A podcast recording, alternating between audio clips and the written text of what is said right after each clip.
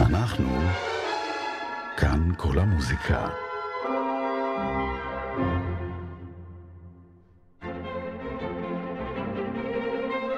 מגזין כאן כל המוזיקה.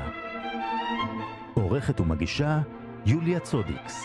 ערב טוב למאזיני כאן כל המוזיקה. המנצח רני קלדרון מונה לתפקיד המנהל המוזיקלי של הסימפוניית הישראלית באר שבע, החל מהעונה הבאה של התזמורת. מאסטרו רני קלדרון, שלום. ערב טוב. אנחנו, מאז ששמענו על המינוי, שלושה חודשים מנסים להזמין אותך לתוכנית, ואתה מאוד עסוק.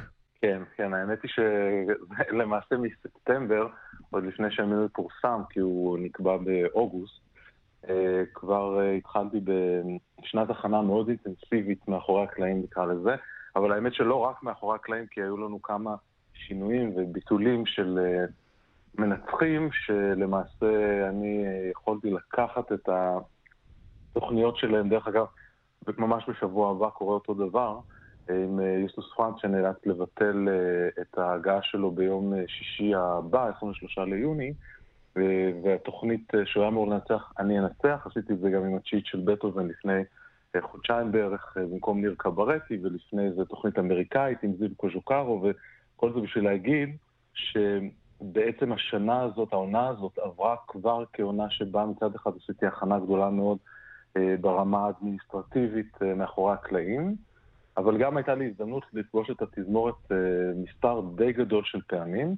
כך mm-hmm. שב-1 בספטמבר, כשנתחיל באופן רשמי את שיתוף כן. הפעולה שלנו, בעצם אנחנו כבר בהילוך חמישי, הייתי אומר. mm-hmm. Okay. מאוד, מאוד רחב, פעילות מאוד רחבה כבר בבאר שבע כל, כל השנה הזאת. בהחלט.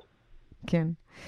אז אתה כבר פוגש את, ה, את האנשים, את הקהל שמגיע לקונצרטים, אתה רואה אותם, אתה מרגיש אותם, אז מה אתה חושב נכון לעשות כדי להנגיש עוד יותר ולהכיר. כן, אני, אני אגיד לך משהו בעניין הזה, שאני, יש לי קצת בעיה במילה הנגשה, זאת אומרת, ואני שמח שאת שואלת את זה, mm-hmm. כי uh, אני חושב, את יודעת, הבעיה של, שמדברים עליה הרבה, והיא כמובן הדבר המרכזי לכל מנהל אומנותי ומוזיקלי בימינו, uh, עניין הקהל, שלא בא, שכן בא, שיש ירידה בקהל וכו', זה בעיה עולמית. זה לא רק בבאר שבע, זה לא רק בישראל, זה דבר כללי. אני חושב שהבעיה היא לא המוזיקה. אומרים להנגיש את המוזיקה. המוזיקה היא לא בעיה, ואני אספר לך שאחד הדברים שאני מאוד מאוד שמח שהצלחנו אה, כבר להחזיר בשנה הזו, ולמעשה הסתיים לפני יומיים, זה קורס שהתזמורת, כלומר אני יחד עם הנגנים, נותנת אה, באוניברסיטת בן גוריון. קורס שכרגע רשומים היו לו 600 סטודנטים, וזה רק בגלל mm-hmm. זה שהאוניברסיטה הגבילה אם היינו רוצים, היינו יכולים למלא גם פי שניים. אה, ובקורס הזה אני נותן הרצאה של אה, שעה וחצי. אני בכוונה לא מראה להם שום דבר בווידאו. הכל הוא דיבורים והשמעה של מוזיקה, כי בעידן שלנו אנשים פשוט כבר לא יודעים להקשיב. כן. אה, את צריכה לראות את הסטודנטים. הם מרותקים, ההרצאה נמשכת שעה וחצי, היא מכינה אותם לקונצרט שיש אחרי זה, יש הפסקה של חצי שעה ואז קונצרט של שעה. ואני אומר לך, יוליה, את צריכה לבוא פעם לראות איך הם מגיבים, ואני לא עושה שום דבר מכל מה שנקרא היום הנגשה, אני לא מביא לא וידאו ולא רקדנים ולא crossover, כלום. אני מנגן להם סימפוניה, הקונצרט האחרון היה סימפוניה 40 של מוצרט וסימפוניה שביעית של בטהובן. ובלי mm-hmm. שום דבר מיוחד, אה, אבל כן עם קודם כל להכניס אותם לתוך העולם הזה. דבר שני, נושא שאני דיברתי עליו כבר בכל הזדמנות שראיינו איתי, וגם אותי וגם מאחורי הקלעים ולפני הקלעים ואיפה שאת לא רוצה, זה העניין של מחיאות כפיים. אני מסביר לכולם, ואני אומר את זה גם עכשיו בכל המוזיקה, שכולם ידעו שכשהיצירות האלה נכתבו בזמנו של בטהובן וגם בזמנו של ברמס וגם בזמנו של דבוז'ק, הציפייה של המלחינים הייתה שבסוף כל פרק בסימפוניה יהיו מחיאות כפיים. זה mm-hmm. דבר שהוא חלק בלתי נפרד מהחוויה של הקונצרט. כשבטהובן בחמישית, למשל, מחבר בין הפרק השלישי לרביעי ואין זמן למחוא כפיים, זאת הפתעה אדירה בשביל הקהל. זאת אומרת, תחשבי רגע איך מסתיים פרק, נגיד הפרק הראשון של החמישית של בטהובן, פם פם פם פם פם פם כן. פם. מי יכול לחשוב שמלחין ברמה של בטהובן כותב דבר כזה ומצפה שיהיה שקט? זה פשוט אבסורד. וגם אם מי שרוצה להתעניין ילך ליוטיוב, יקשיב להוברמן, הכנר המדהים שייסד את הפילהרמונית, מנגן בשנות ה-40 בקרנגי הול בניו יורק את הקונצ'רטו של ברמס לכינור, אחרי הפרק הראשון, מחיאות כפיים סוערות. למה אני מספר לך את זה? כי זה הדבר הראשון שהסברתי לסטודנטים. הסטודנטים האלה אין להם שום רקע במוזיקה קלאסית, שום דבר. והם אה, חווים את הקונצרט כחוויה חיה, מעניינת. אני לא צריך בשביל זה לעשות שום דבר מיוחד, לא להביא קוסמים, לא לחלק ממתקים, לא להביא חשפניות, פשוט המוזיקה. אני לא צריך להנגיש את המוזיקה, אני רק צריך ל- ל- לפתוח להם צוהר ולעורר בהם את הציפייה שאחר כך הקונצרט מממש. ואני חושב שזה ממש היה כמו ניסוי, את יודעת, ניסוי מעבדה כזה, mm-hmm. מאוד מוצלח. עשינו, מה לא עשינו שם? אה, סימפוניות ואופרות וכל מיני דברים כאלה. זה התקבל מאוד יפה, ואני חושב שבסופו של דבר, הקהל שכן בא לאולמות הקונצרטים, בסופו של דבר זה אותו סיפור. הם רוצים להיות בחוויה, קודם כל שהיא חוויה, נתחיל מזה, לא משהו סטרילי, שאתה יושב כאילו אתה בעונש ואתה לא יכול להשתתף. ואם אתה מוחא גם... כפיים, אז כולם מסתכלים עליך? בדיוק. עכשיו, את יודעת, מה, ש... מה שמפריע לי בזה, ואני אומר לך, אני הייתי מנהל מוזיקלי של שני בתי אופרה מאוד גדולים בחוץ לארץ, אני דובר שמונה שפות, אף אחד לא יבוא לספר לי מה זה אירופה ומה זה מסורת ומה זה תרבות. למדתי באמת, הייתה לי זכות ללמוד עם המורים הכי מדהימים שהיו בארץ, מנדי רודן, נכון. פנינה זלצמן, יצחק סדאי, ובחו"ל למדתי אצל באמת טובי, המורה שלי, כלומר, לא מורה, המאסטרו שלי, שלמדתי ממנו אופרה, היה אסיסטנט של טוליו סרפין. טוליו סרפין שבנה את מריה קאלאס ושהיה כן. בעצמו אסיסטנט של טוסקניני, זאת אומרת, אני יודע על מה אני מדבר, באמת. וכל האופנה, הפייק, אני קורא לזה פייק אליטיסטית, כי היא לא באמת אליטיסטית, שבה כאילו יש קיר בין הבמה לאולם. זה דבר שגורם נזק עצום למוזיקה הקלאסית, וזאת הבעיה, הבעיה היא לא המוזיקה. הבעיה זה פשוט מין סטנדרט כזה שהתקבע. אה, אה, אה, עכשיו, אני חושב, אני, יצא לי גם בירושלים, דרך אגב, שנה שעברה ניצחתי את קונצרט הסיום, גם בבאר שבע יצא לי, את יודעת, כמו שאת אומרת, יש אנשים שמתחילים פתאום למחוא כפיים, נגיד בירושלים הייתה השישית של דבוז'ת, זו סימפוניה לא כל כך מוכרת, והפרק וה, הראשון מסתיים ככה בהתלהבות, טה-טה-טם, פם, פם, סימפוניה, זאת אומרת, תזמורת סימפונית שלמה, אז אנשים באופן ספונטני התחילו למחוא כפיים, כי הם לא מכירים את היצירה. אני הסתובבתי לקהל בירושלים לפני שנה, ואמרתי כן. להם, אני רוצה שתדעו שהיצירות האלה נכתבו מתוך כוונה שיהיו מחיאות כפיים, ואז, מה שהיה מדהים, אחרי שאמרתי את זה, היו מחיאות כפיים אדירות. זאת אומרת, הקהל רוצה להיות חלק מהאירוע, וזה דבר טבעי, ויצא לי גם להגיד את זה בבאר שבע, יצא לי גם להגיד את זה בחוץ לארץ. זה טיפה בים, אבל זה סימפטום של דבר יותר עמוק, שעומד אה, מאחורי התפיסה שאני רוצה לקדם. זאת אומרת שה...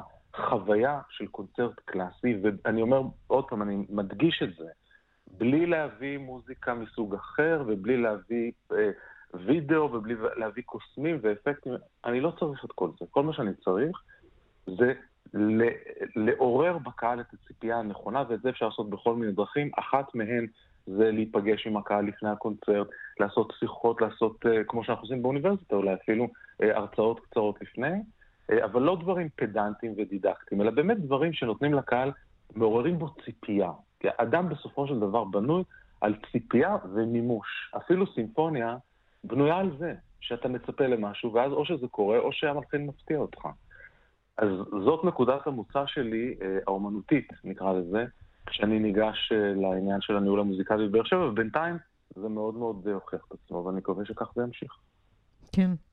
אתה הזכרת את המורים שלך. כן.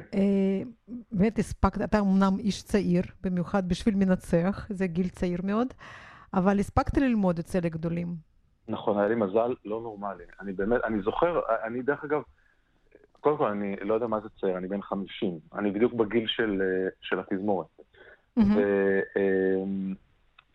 ואני זוכר את עצמי בתחילת שנות ה-20 שלי, בתקופה שלמדתי פסנתר אצל פנינה זלצמן, ניצוח אצל מנדי רודן, קומפוזיציה ותיאוריה אצל יצחק סדאי. אני זוכר את עצמי נוסע, מנדי היה בירושלים, וסדאי כן. היה ברמת גן, ופנינה הייתה בתל אביב.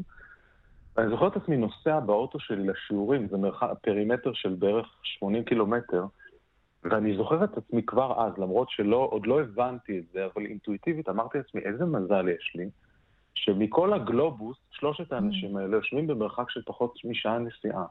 ואני עד היום חושב ככה, זה פשוט היה אה, נס. מי שזכה ללמוד אצל האנשים האלה, יודע על מה אני מדבר. איך היה המעבר מחוץ לארץ, לארץ לבאר שבע? תראי, אני לא חזרתי לארץ בכוונה מסוימת, ובטח לא ידעתי שמחפשים אה, מנהל מוזיקלי בבאר שבע. אני חזרתי לארץ אה, לפני שנה וחצי, נגיד, בתחילת, בספטמבר 2021, 20, ספטמבר 2020. אה, ולמעשה, לא, רגע, התבלבלתי, 21, כן. אז אני חזרתי לארץ פשוט כי חשבתי לחזור לארץ, יש לי פה דירה בתל אביב. הייתי לפני זה מנהל של בית אופרה אה, בצרפת, בית אופרה גדול, אחד משבעת הגדולים ביותר בצרפת, שנקרא האופרה הלאומית של לורן.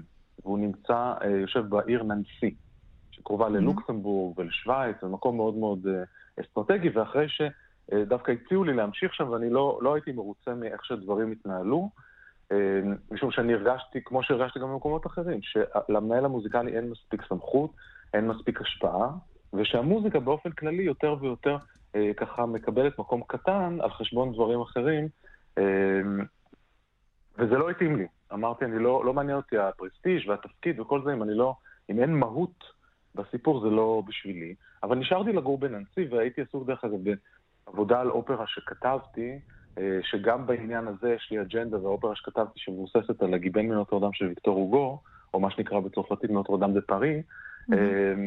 זאת אופרה שבנויה כמו האופרות הגדולות של פעם, נקרא לזה. זאת אומרת, אני גם בעניין הזה, אני חושב שהסוג המוזיקה אה, שנכתב, אה, היום כבר כותבים כל מיני דברים, אבל מה ששלט ועדיין קצת שולט כאילו כמו הבון טון של מה צריכה להיות מוזיקה עכשווית, שזה מה שהתחילו אה, אחרי מלחמת העולם השנייה, בולז, בריו, כל הדברים האלה. אני מאוד נגד זה. אני אומר לך, הכי, הכי, לא מתבייש להגיד את זה. זה גם דבר שמבריח את הקהל, כי גם בזה יש אמירה, אנחנו נכתוב מה שבא לנו ואתם תשבו בעונש ותקשיבו. אני נגד זה, אני פשוט נגד זה. אני חושב שזה טוב להפתיע, זה טוב לאתגר, גם בטהובן היה מאתגר את הקהל שלו, גם מוצר דרך אגב, בדברים מסוימים. הוא כותב דברים שמאוד מאוד מוזרים לתקופתו, בוודאי וגנר, בוודאי אה, מלחינים אחרים, אבל יש, אתה לא יכול, נגיד, לבוא לעשות הצגה בתיאטרון, של שלוש שעות בג'יבריש. זה פשוט לא יעבוד. יש נקודה שהקהל הולך לאיבוד. החוכמה והקושי היא אה, להמשיך במסורת, זאת אומרת להתחבר למה שלפניך, ואז לקחת את זה כמה צעדים קדימה. זה מה שעשו כל הגאונים הגדולים בתולדות המוזיקה. אף אחד לא בא והמציא את הגלגל. אז זה אפרופו האופרה שכתבתי, והייתי עסוק מאוד מאוד, גם כתבתי את הליברטו בצרפתית, הייתי בצרפת, זה היה מאוד כיף, יכולתי ככה להכיר את כל המומחים לוויקטור הוגו ולנסוע לראות את כל הקתדרלות, והתחלתי את זה עוד לפני שנוטרדם בפרי נשרפה, אז בכלל הייתי מבקר שם כל יום. בקיצור, זה העסיק אותי מאוד, ואני החלטתי לעזוב את ה... זאת אומרת, לא לקבל את ההצעה להמשיך בתפקיד שנשאתי בו. וישבתי בנצי עוד איזה, עוד כמה זמן, ודרך אגב זה היה בתקופת הקורונה, אז בכלל הייתי מאוד עסוק והעברתי אותה בכיף. ואחרי זמן מה החלטתי פשוט לחזור לארץ, באמת בלי שום סיבה מיוחדת, וגם כשחזרתי לפה, לא התחלתי להתעניין מה מחפשים או לא מחפשים, אלא מה? שניר קברטי, שהוא כרגע המנהל המוזיקלי של הסימפונייטה, הוא חבר מאוד טוב שלי, ואנחנו פשוט סתם דיברנו יום אחד בטלפון להתעדכן מה קורה. והוא אומר לי, אתה יודע שאני עוזב באר שבע ומחפשים מנהל מוזיקלי? אז אמרתי לו, לא, לא ידעתי. אז הוא אמר, אה, תן לי לבדוק אם עוד לא נסגרה הרשימה ואם אפשר להכניס אותך. אמרתי לו, תראה, אני לא מכיר את התזמורת, אני לא יודע כלום, ספר לי קצת פרטים. ואז הוא סיפר לי, ואז זה נשמע לי ככה, אוקיי, בוא נראה. דיברתי עם קלאודיה צובל המנכ"לית בטלפון, הכניסה אותי לרשימה, למעשה ממש ברגע האחרון, נדמה לי שזה היה באזור פברואר, והיינו 20 מועמדים, ואז התחיל תהליך מאוד מאוד ארוך של אה, מיון, באמת קלאודיה עשתה את זה בצורה מאוד uh, יוצאת דופן, uh, ראיון טלפוני, ראיון אישי, פעמיים היינו בוועדת איתור, היה צריך להגיש הצעה כתובה ולעשות פרויקט עם התזמורת, ושוב, למזלי, כן. כן, כן, זה נתקע קצת, כן. אני אומר, ושוב למזלי, היה איזשהו ביטול ופתאום התפנה קונצרט, יכולתי לעשות קונצרט, להכיר את התזמורת, ממש, את יודעת, בעבודה אמיתית, לא ככה לבוא לחזרה. בקיצור, כל הסיפור הזה כביכול קרה קצת במקרה, אבל זה לא במקרה, כי אחרי שקלאודיה החליטה מה שהיא החליטה ובחרה בי, והתחלנו לשבת, לעבוד יחד, לחשוב מה האסטרטגיות, ראינו באמת שאנחנו רואים את הדברים עין בעין, ושכל הרעיון הוא רעיון שונה. היא רוצה, רצתה ומקבלת מנהל מוזיקלי שנוכח, שנמצא כל הזמן, ואותי זה גם עניין. אני רציתי להיות מנהל מוזיקלי במקום שיש לי השפעה אמיתית. לא שאני בא לכמה זמן, הולך, חוזר, אלא במקום שיש באמת אפשרות להיות מעורב בהכל, ושיש הבנה שהאדמיניסטרציה והצד האומנותי חייבים ללכת יד ביד. וזה בדיוק מה שקורה כבר בשנת ההכנה שעשינו, וזה, אני חייב לומר לך שזה דבר מיוחד, די נדיר בימינו, ומאוד מאוד נותן סיפוק. אני ממש מאחלת לך הצלחה. תודה רבה. עם התזמורת, ואני גם מאוד מאוד אשמח להמשיך לדבר בהזדמנויות אחרות. תספר לנו על העונה החדשה ועל הכל, כי זה נורא כיף לדבר מאוד. איתך.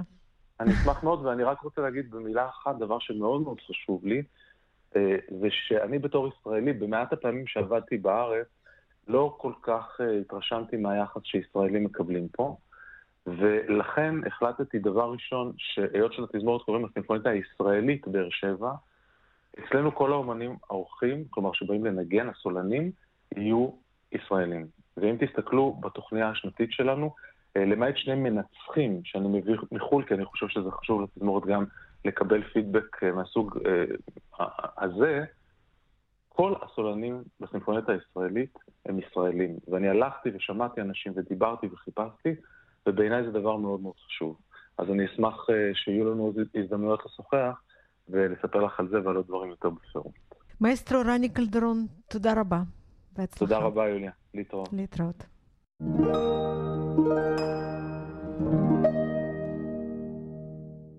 באופרה הישראלית, הצגה חדשה, הטרובדור של ורדי, הפקה חדשה בשיתוף עם האופרה הממלכתית של וינה, הבימוי של דניאל אבדו והניצוח של ג'וליאנו קרלה. ואיתנו שי בלוך, זמרת המצו סופרן, אזוצ'נה בטרובדור, שלום. שלום. אז ספרי לנו, תגלי מה קורה שם על הבמה. מה קורה אצלנו על הבמה? אז כמו שאמרת, אופרה טרובדור, מאת ורדי, הפקה ענקית, עם 170-180 משתתפים, שכן, אופרה אדירה, אופרה תמיד היא דבר גדול, אבל באמת בהפקה הזו אפילו יש אש על הבמה. כן. הבמה, הבנתי שהוא קירב את ה, בעצם את, ה, את האירועים יותר אלינו, נכון? מהמאה ה-15 למאה ה-20. נכון. הבימוי נסוב סביב התקופה של מלחמת האזרחים, וכן, הבימוי, בואו נגיד, הוא לא הבימוי המסורתי אולי של טרובטורה, ובאמת, מבחינת תלבושות, אנחנו נמצאים קצת בתקופה אחרת, אבל עדיין הסיפור מסופר כמו הסיפור המסורתי. כן, והסיפור הזה, עלילה, יכול להיות שהיא מהמסובכות בכלל באופרה, אז הרבה אנשים לא, לא כל כך מבינים מה קורה שם. אם את יכולה ממש לעשות לנו תמצית בשני משפטים בוודאי. לספר? כן. אז לפני התמצית אני אגיד דבר קטן וחשוב. האומנות הזאת, אופרה היא בעצם אומנות ש...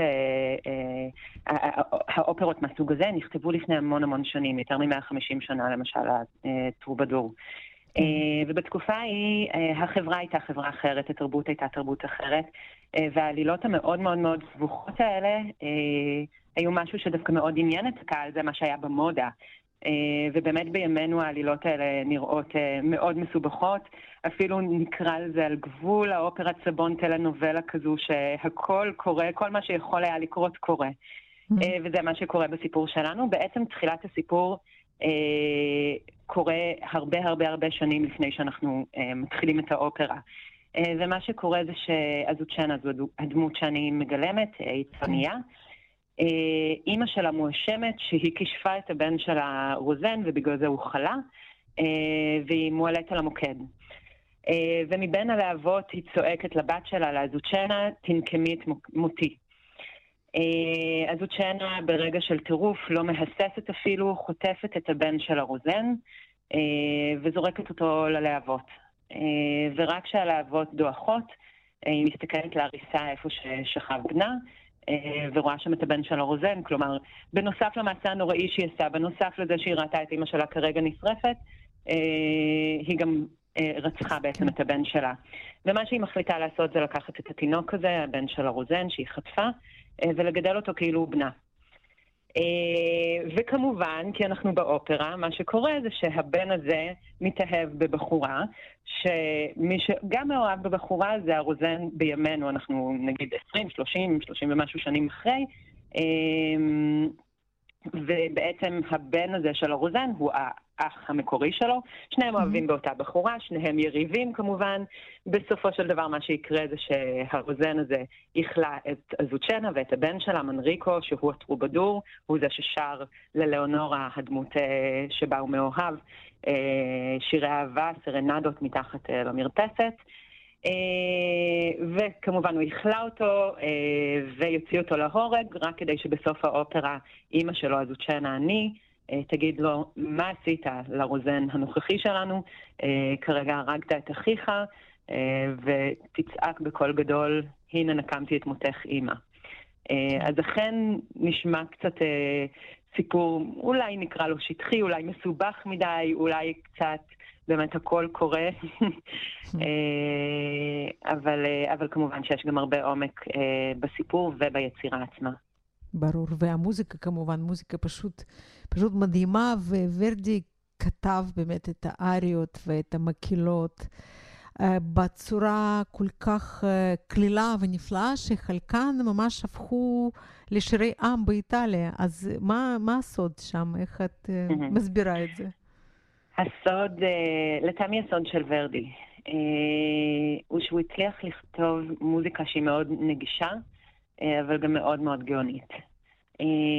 בכלל, המטרה של האופרות הייתה באמת לכתוב מוזיקה שהיא גם מאוד קליטה, שכשאנשים יצאו מהתיאטרון, הם ימשיכו לפזם בעצם את המנגינות האלה. אנחנו מדברים על תקופות אחרות, לפני שהיה אפילו רדיו, וזו הייתה הדרך, מוזיקה שאנשים יזכרו, שהם יתחברו אליה, ולא רק מתחת לפני השטח, גם על, על פני השטח. אנחנו עוסקים פה בעצם באמנות גבוהה. ובמוזיקה שמימית, ואני חושבת שהשילוב הזה בין, שוב, איזושהי פשטות, איזושהי מוזיקה שהיא קליטה יותר, אה, לאומנות, שוב, אומנות מאוד מאוד גבוהה, אה, ובאמת כתיבה גאונית, אה, כתיבה מוזיקלית גאונית, אה, פיתוח דמויות גאוני, אה, שיוצרים בעצם אה, יצירה שמבוצעת בלי סוף מאז שהיא נכתבה. והתפקיד שלך, את באמת קצת נגעת בזה, של הזוצ'נה, באמת משהו מאוד uh, מורכב. איך, איך את רואה את ה... אכן.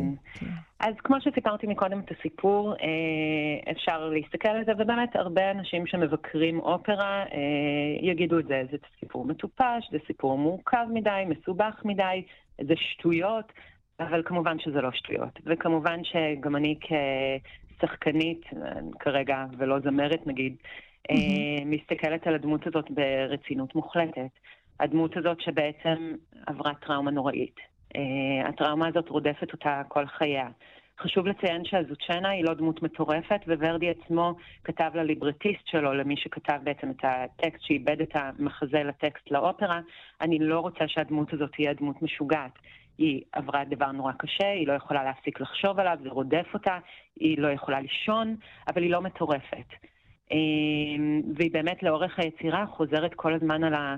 כמו מנטרה הזאת של אימא שלה שאומרת לה, תנקמי את מותי, על המוטיב הזה של גורל, של מה שצפוי לקרות, של החיים האלה שכל הזמן רודפים אותה, כל פעם שהיא רואה להבה של אש, היא, היא נתקפת בבהלה. אז זו הטראומה בעצם שהיא עברה. הטראומה הנוספת שהיא עברה זה שהיא לא רק הרגה את הבן שלה, היא ממשיכה לגדל ילד, שזה בעצם ילד שהיא התכוונה לרצוח. ואני לא רוצה לחשוב מה עובר לה בראש כל פעם שהיא מסתכלת על הילד הזה. וכל הדבר הזה צריך לבוא לידי ביטוי בכל מילה שאני אומרת באופרה הזו, ובכל צליל שאני שרה באופרה הזו. כלומר, העבודת הכנה, עבודת רקע ליצירת דמות כזו היא אדירה. וורדי, ציינו את זה מקודם בהקשר אחר, כתב, כמו שאמרתי, מוזיקה גם קליטה, גם שמימית, גם מורכבת וגם מאוד מאתגרת לזמרים. Mm-hmm. ארבעת התפקידים הראשיים באופרה הזו כתובים לסופרן, לטנור, אה, לבריטון ולמצו סופרן, אה, בכתיבה מאוד מאוד מאוד קשה. ותהליך הכנה של תפקיד כזה הוא באמת מאוד מאוד מורכב וצריך להגיע למין שלמות כזו בביצוע בשביל להיות מסוגלים לשיר את התפקידים האלה. ואת עשית לאחרונה את התפקיד הזה גם בבתי אופרה אחרים, כן? נכון? נכון. יצא לי לשיר את התפקיד הזה בהפקות שונות כמובן, גם בסלובניה וגם ביפן לאחרונה. אז כן, זו בעצם לא הפעם הראשונה שאני שרה את התפקיד הזה. כן, ומה התפקיד האהוב עלייך? תמיד התפקיד הנוכחי, לא? אה, לא, אבל באמת הזוצ'נה אה, זה אחד התפקידים המעניינים ביותר ש... שיצא לי לגלם, כולל גם שוב תפקיד אה, שכתוב בצורה כל כך מעניינת וכל כך מאתגרת, שכל מילה מולחנת בצורה הכי הבעתית שאפשר להגיד אותה. ושוב, דמות עם הרבה מאוד עומק, עם המון פסיכולוגיה מאחוריה, כלומר זה מאוד מאוד מעניין. אה, אבל ברפרטואר של מצו סופרני יש הרבה תפקידים אה, נהדרים ובאמת מאוד מעניינים. המלחינים השתמשו בסוג קול הזה, בצבע הזה של הקול, בשביל אה, לאפיין דמויות שהן מאוד מורכבות ודמויות מאוד מאוד חזקות. כולנו מכירים את קרמן, אבל למשל אמנריס כלומר, נכון. וכל אלה הם לחלוטין תפקידי חלומות ותפקידים שאני מאוד אוהבת. שי בלוך, אני מאחלת לך הצלחה. תודה שסיפרת לנו על האופרה הזאת. ההפקה הזאת של איל טרובטורי, הטרובדור בעברית, מאת ורדי, לאור הביקוש, גם הוסיפו עוד הצגה נוספת ב-29 ביוני, אז כדאי לכל המאזינים שלנו. שי, תודה רבה. תודה רבה.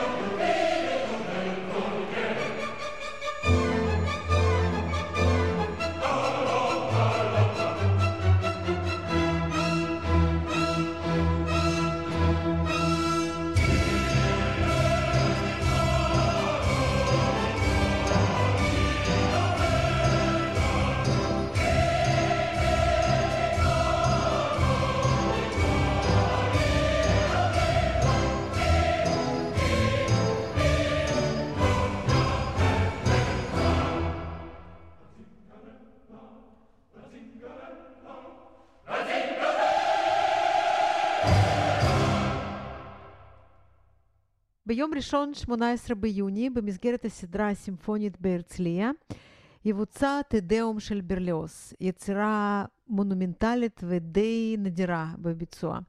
התזמורת הסימפונית של חיפה מתארחת בהרצליה אצל יזם הסדרה עמוס טלמון, שגם ינצח בקונצרט. שלום עמוס. שלום וברכה, יוליה. מי עוד משתתף? אז התזמורת הסימפונית חיפה בהרכב גדול במיוחד, וכדי לגייס ולהקים מקהלה גדולה, כפי שברליוז ביקש, אז אנחנו מרכזים ארבע מקהלות שהופכות להיות למקהלה ענקית אחת. בנוסף לזה גם אנחנו דואגים לטנור ברמה גבוהה, איתן דרורי, mm-hmm. שכבר הופיע בסדרה שלנו מספר פעמים בהצלחה. ואנחנו גם מביאים uh, את העוגב החשמלי הענקי של הפילהרמונית, שנאותה להשאיל לנו אותו, כך שזה יהיה באמת ערב uh, מונומנטלי לחלוטין. כן, זה באמת נשמע ככה. כן. זה, זה אולי הדבר הכי גדול שעשיתם עד אז, עד עכשיו. אנחנו עשינו, אנחנו, הקונצרט הזה מסיים uh, את העונה ה-19 של הסדרה הסימפונית הגדולה. וכשיצאתי לדרך לסדרה הזו לפני 19 שנים, היו כל מיני יצירות שתמיד חלמתי לעשות אותן. לכן כבר ביצענו הרכבים גדולים, כמו סימפוניות של מאלר, מספר 1, מספר 2, מספר 4, ורקבים של ורדי בהרכבי, בהרכב ענקי, ואת הדאום של ברוקנר.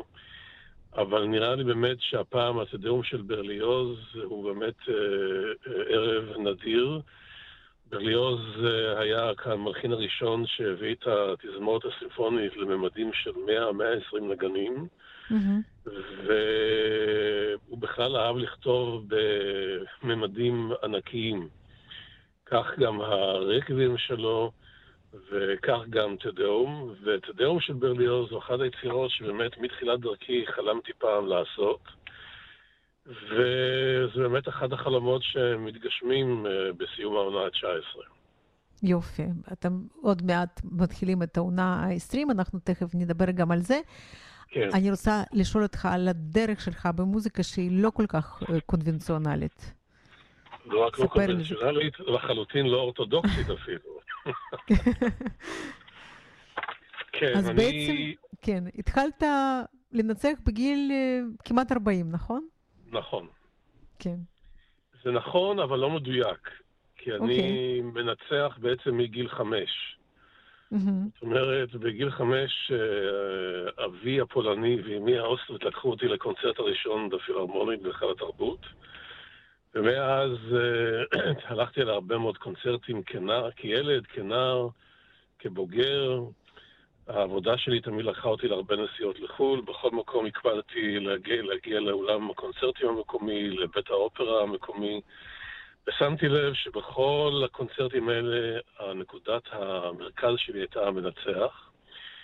בכל אותם שנים, כאשר שם יזנתי למוזיקה קלאסית, אם זה במכונית, או במשרד, או בבית, באופן אינטואיטיבי ואינסטינקטיבי תמיד ניצחתי. Mm-hmm. וככה הייתי מעין מנצח כורסה עד גיל 38 או 39. ואז יום אחד הגיעה אלינו חברה עם גזר עיתון של מודעה, סדנה למנצחים חובבים. ואני נרשמתי לסדנה הזאת, שהייתה בהדרכתו של המנצח איתי טלגם. ובסוף הסדנה, אחרי כמה שבועות, כל אחד מאיתנו קיבל הזדמנות לנצח על תזמורת סימפונית, ואני ניצחתי על הפרק הראשון של הרביעית של בטהובן. וכשסיימתי, התזמורת נתנה לי standing ovations. Mm-hmm. וזאת בעצם התחלת דרכי. כן. ומה קרה מאז? ומאז אני קיימתי עוד כמה קונצרטים אה, שתרמתי אותם כפלטפורמה לגיוס אה, כספים לעמותות כמו קו לחיים והאגודה למלחמה בסרטן, וקיימתי קונצרטים בתיאטרון נוגה, בהיכל התרבות, באולם וייל בכפר שמריהו, וזה עדיין היה אדון, עדיין בגדר אנקדוטה של איש עסקים אה, שגם מנצח. Mm-hmm. ואז הגעתי לצומת דרכים והייתי צריך להחליט האם זה נשאר אנקדוטה או אני ממשיך באופן רציני. כן. ואני החלטתי לעשות את זה באופן רציני. ומאז uh, הקמתי את הקרן מיוזיק אינג'ל, שמטפחת סולנים ישראלים צעירים. והקמתי את הסדרה הסימפונית הגדולה אחרי פנייה של הרצליה בהיכל, היכל אמנות ובמה הרצליה. וגם התחלתי לנצח בכל רחבי תבל, כולל. אולמות uh, חשובים כמו קרנגי הול וניו יורק ורודולפינום פראג ועוד כהנה וכהנה. כן, איזה כיף. זה נשמע ממש באמת הגשמת uh, חלום. כן, כן, כן, ואנחנו uh, בארץ לא כל כך רגילים ל... בעצם לקונצרטים שהם ממומנים על ידי אנשים פרטיים, נכון? כאילו, נכון, אנחנו, נכון. כן, יש לנו מדינה שמשלמת, ויש אנשים, כן, צריך גם לדרוף הרבה אחרי תרומות וזה, אנחנו באמת, מכירים באמת. את, ה, את החיים של, של גופים כן. אה, אה, מוזיקליים. אז איך, איך אתה פותר את זה? בקלות ובכאב. כן. זאת אומרת, המדינה, מוזיקה קלאסית היא לא בראש מעייניה של המדינה, בוודאי לא בימים אלה. ובמקומות אחרים בעולם, כמו למשל בארצות הברית, מאוד מקובל שתזמורות מתקיימות מתרומות של אנשים וגופים, זה דרך מאוד מקובלת שם. בארץ זה קצת פחות, ואני מתגבר על ידי זה שכל קונצרט מסתיים בגירעון, שאותו אני משלם מכיסי. Mm-hmm. Uh, כן, טוב, ועל, uh, בעצם על הקרן, uh, בקרן יש, זה דבר שונה או שזה גם הכל מ... אז כל הקונצרטים שלנו מתקיימים בחסות הקרן שנקראת Music Angels, שזה שם שגזרנו בשעתנו מהמונח העסקי של ההייטק Business Angels. Mm-hmm. ובמשך השנים טרחנו ודאגנו לשלב חלק גדול מהקונצרטים שלנו. סולנים ישראלים צעירים, שלא לא היה להם העונג להסתובב במעגלים הסוציו-אקונומיים שקרובים ל, לחוגים הגבוהים של המוזיקה הקלאסית בארץ. כן. וכך עשינו במשך כל השנים. וכך גם אנחנו עושים בעונה הבאה, עונה 20. תוך כדי שאנחנו גם משלבים uh, מנצחים אורחים מחו"ל וגם סולנים מחו"ל. כן. תגלה לנו מה יהיה בעונה הבאה, עונה 20. כן, כן. זאת תהיה העונה 20, עונה חגיגית במיוחד. Uh, קודם כל, אחרי שנים, מספר שנים, מאז, במיוחד מאז הקורונה, שהסדרה הסימפונית הגדולה הסתמכה על תזמורת הסימפונית חיפה בלבד. וזו בין השאר בגלל שזאת התזמורת שהיא התגייסה להשלים את כל החובות שלנו לקהל בעידן הקורונה והפרקי זמן הקצרים שבהם היה מותר להופיע ולנגן. אבל בעונה הבאה אנחנו גם חוזרים uh, לשלב את התזמורת הספרונית ירושלים, שהייתה חלק מהקונצרטים שלנו בעבר. ואם ככה להגיד כמה נקודות uh, של ציון דרך, אנחנו פותחים את העונה עם פתיחה חגיגית של שמעון כהן, הזכור לטוב. Mm-hmm. ואז כמה נקודות ציון נוספות, אה, קונצ'רטו לפסנתר של צ'ייקובסקי עם דורל גולן האהובה, כן. ספרטקוס וגיינה של חצ'טוריאן, אה, דבוז'ק, סימפוניה מספר 9, מן העולם החדש, mm-hmm. שוסטקוביץ', סימפוניה מספר 15, שזו הסימפוניה שבה הוא משלב כל מיני קטעים מפורסמים מתוך cartoons uh, של וולט דיסני. אה, מנוחת אחר הצהריים של פון מאת דביוסי. אה, אנחנו עושים באותו, בקונצרט אחד רומאו ויוליה, גם של צ'ייקובסקי וגם של פרוקופייב.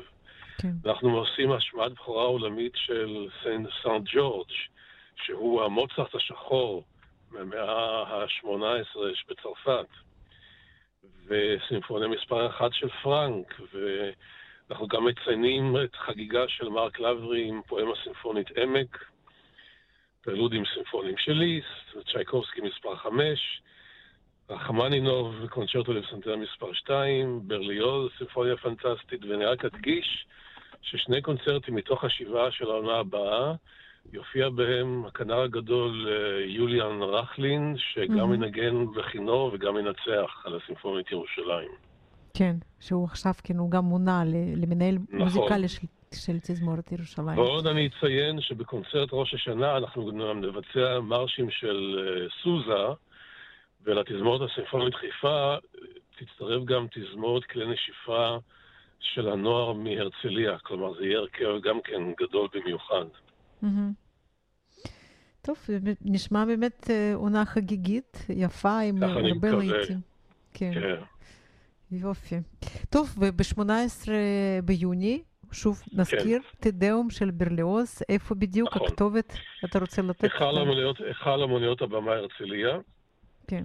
רחוב ז'בוטינסקי 15 הרצליה. אנחנו פותחים את הקונצרט בפתיחה המדהימה של ברליוז, קרנבל רומאי, ואחרי זה קונצ'רטו לחינור ותזמורת מאת מוצרט מספר 3. ואחרי ההפסקה אנחנו כמובן עושים את, את היצירה המדהימה, תדאום של ברליוז. יופי. עמוס טלמון, מאוד מאוד מודה לך, שיהיה בהצלחה. תודה לך, יוליה. להתראות.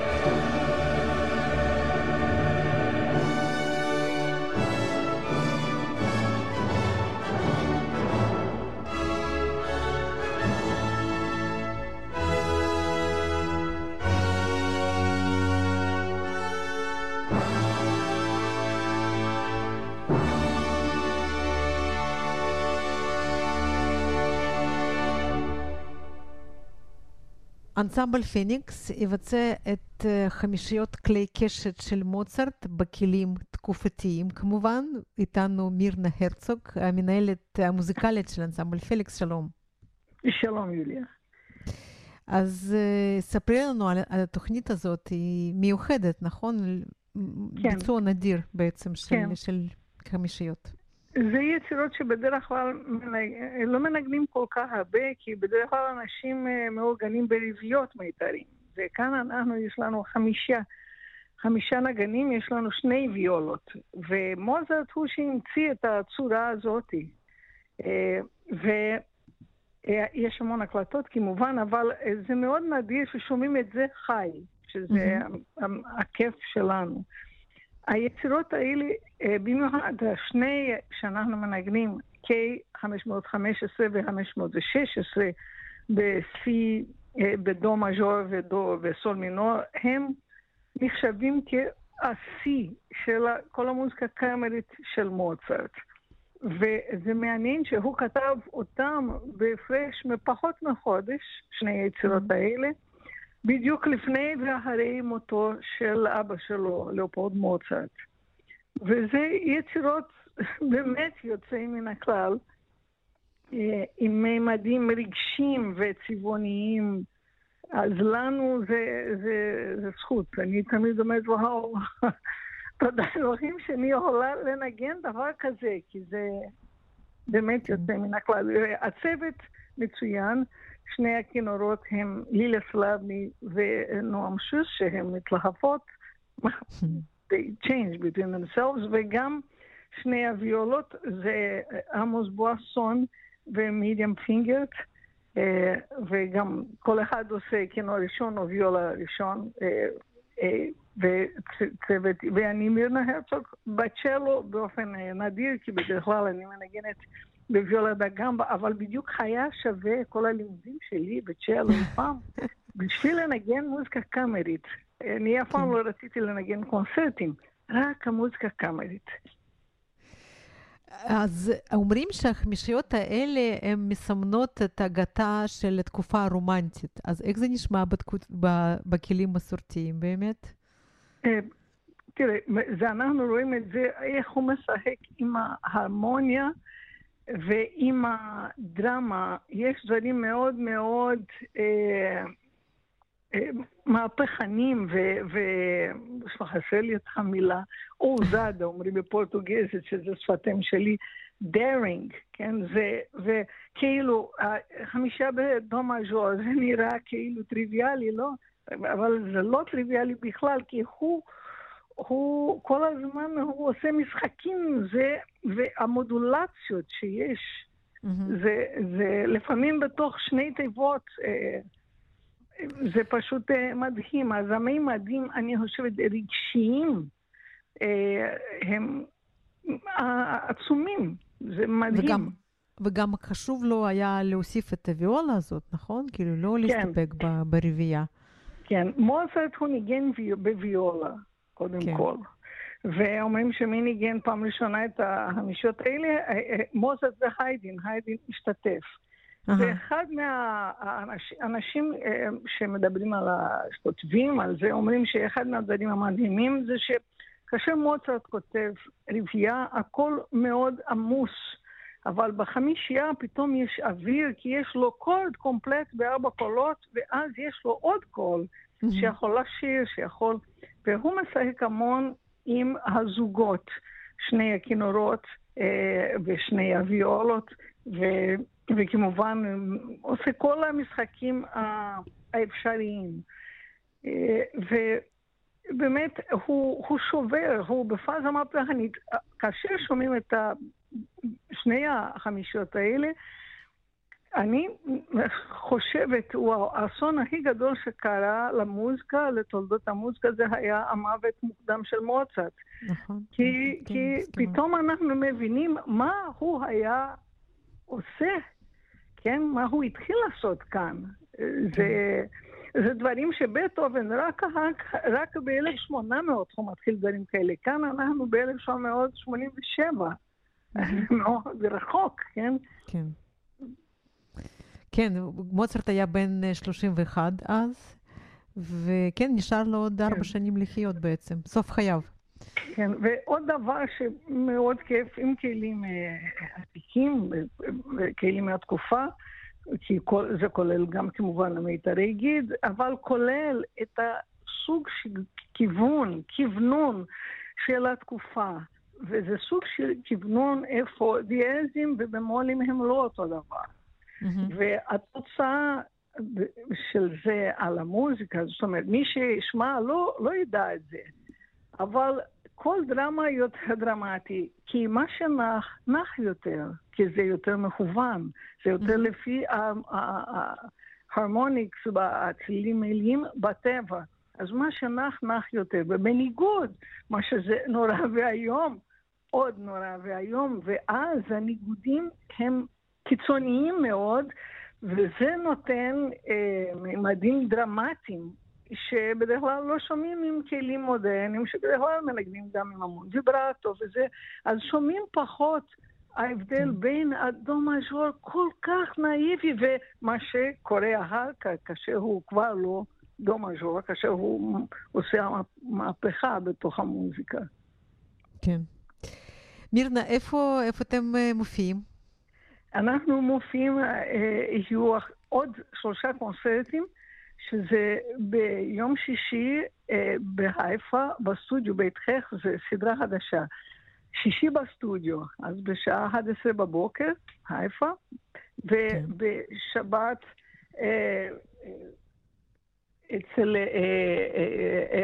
מרכז עדן תמיר למוזיקה, גם בשעה 11 בבוקר. בירושלים. בירושלים, בעין כרם, וביום שני יהיה הקונצרט האחרון של העונה הזאת שלנו, בסטודיו הנט במרכז המוזיקה על שם פליסיה בלומנטל, ברחוב שביל המרץ 2 בתל אביב.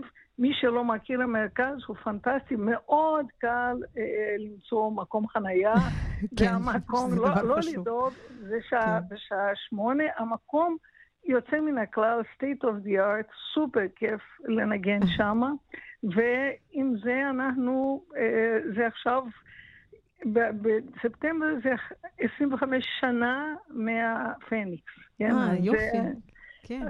זה... ברכות, כן, זה תודה. ממש, כן, זה יום הולדת מאוד מרשים. כן. כן, ואני, דבר, הרולה מוזרט, אני רוצה לספר שהיה מאוד כיף, אנחנו עשינו חזרה. ומישהו שיפץ את הקיר שלנו, אה, של רטיבות וזה, אז השיפוצניק, הרי החזרה הוא מגיע אליי, הוא אומר לי, אני אף פעם לא הבנתי למה אנשים הולכים לקונצרטים. עכשיו ששמעתי אתכם, אני מבין. עשה לי משהו, הוא אומר לי. אז אני אומרת לכולם, תבואו לשמוע live, כי זה יעשה לכם משהו. אני מבטיחה. כן. יופי. מירנה הרצוג, המנהלת המוזיקלית של אנסמבל פניקס, תודה רבה. בהצלחה, תודה. שיבואו הרבה אנשים וישמעו את החמישיות של, של מוצרט בחי, ב live. וזה הכל להיום. תודה לשרון לרנר, תודה למאזיננו, כמובן סוף שבוע נעים, להתראות. thank you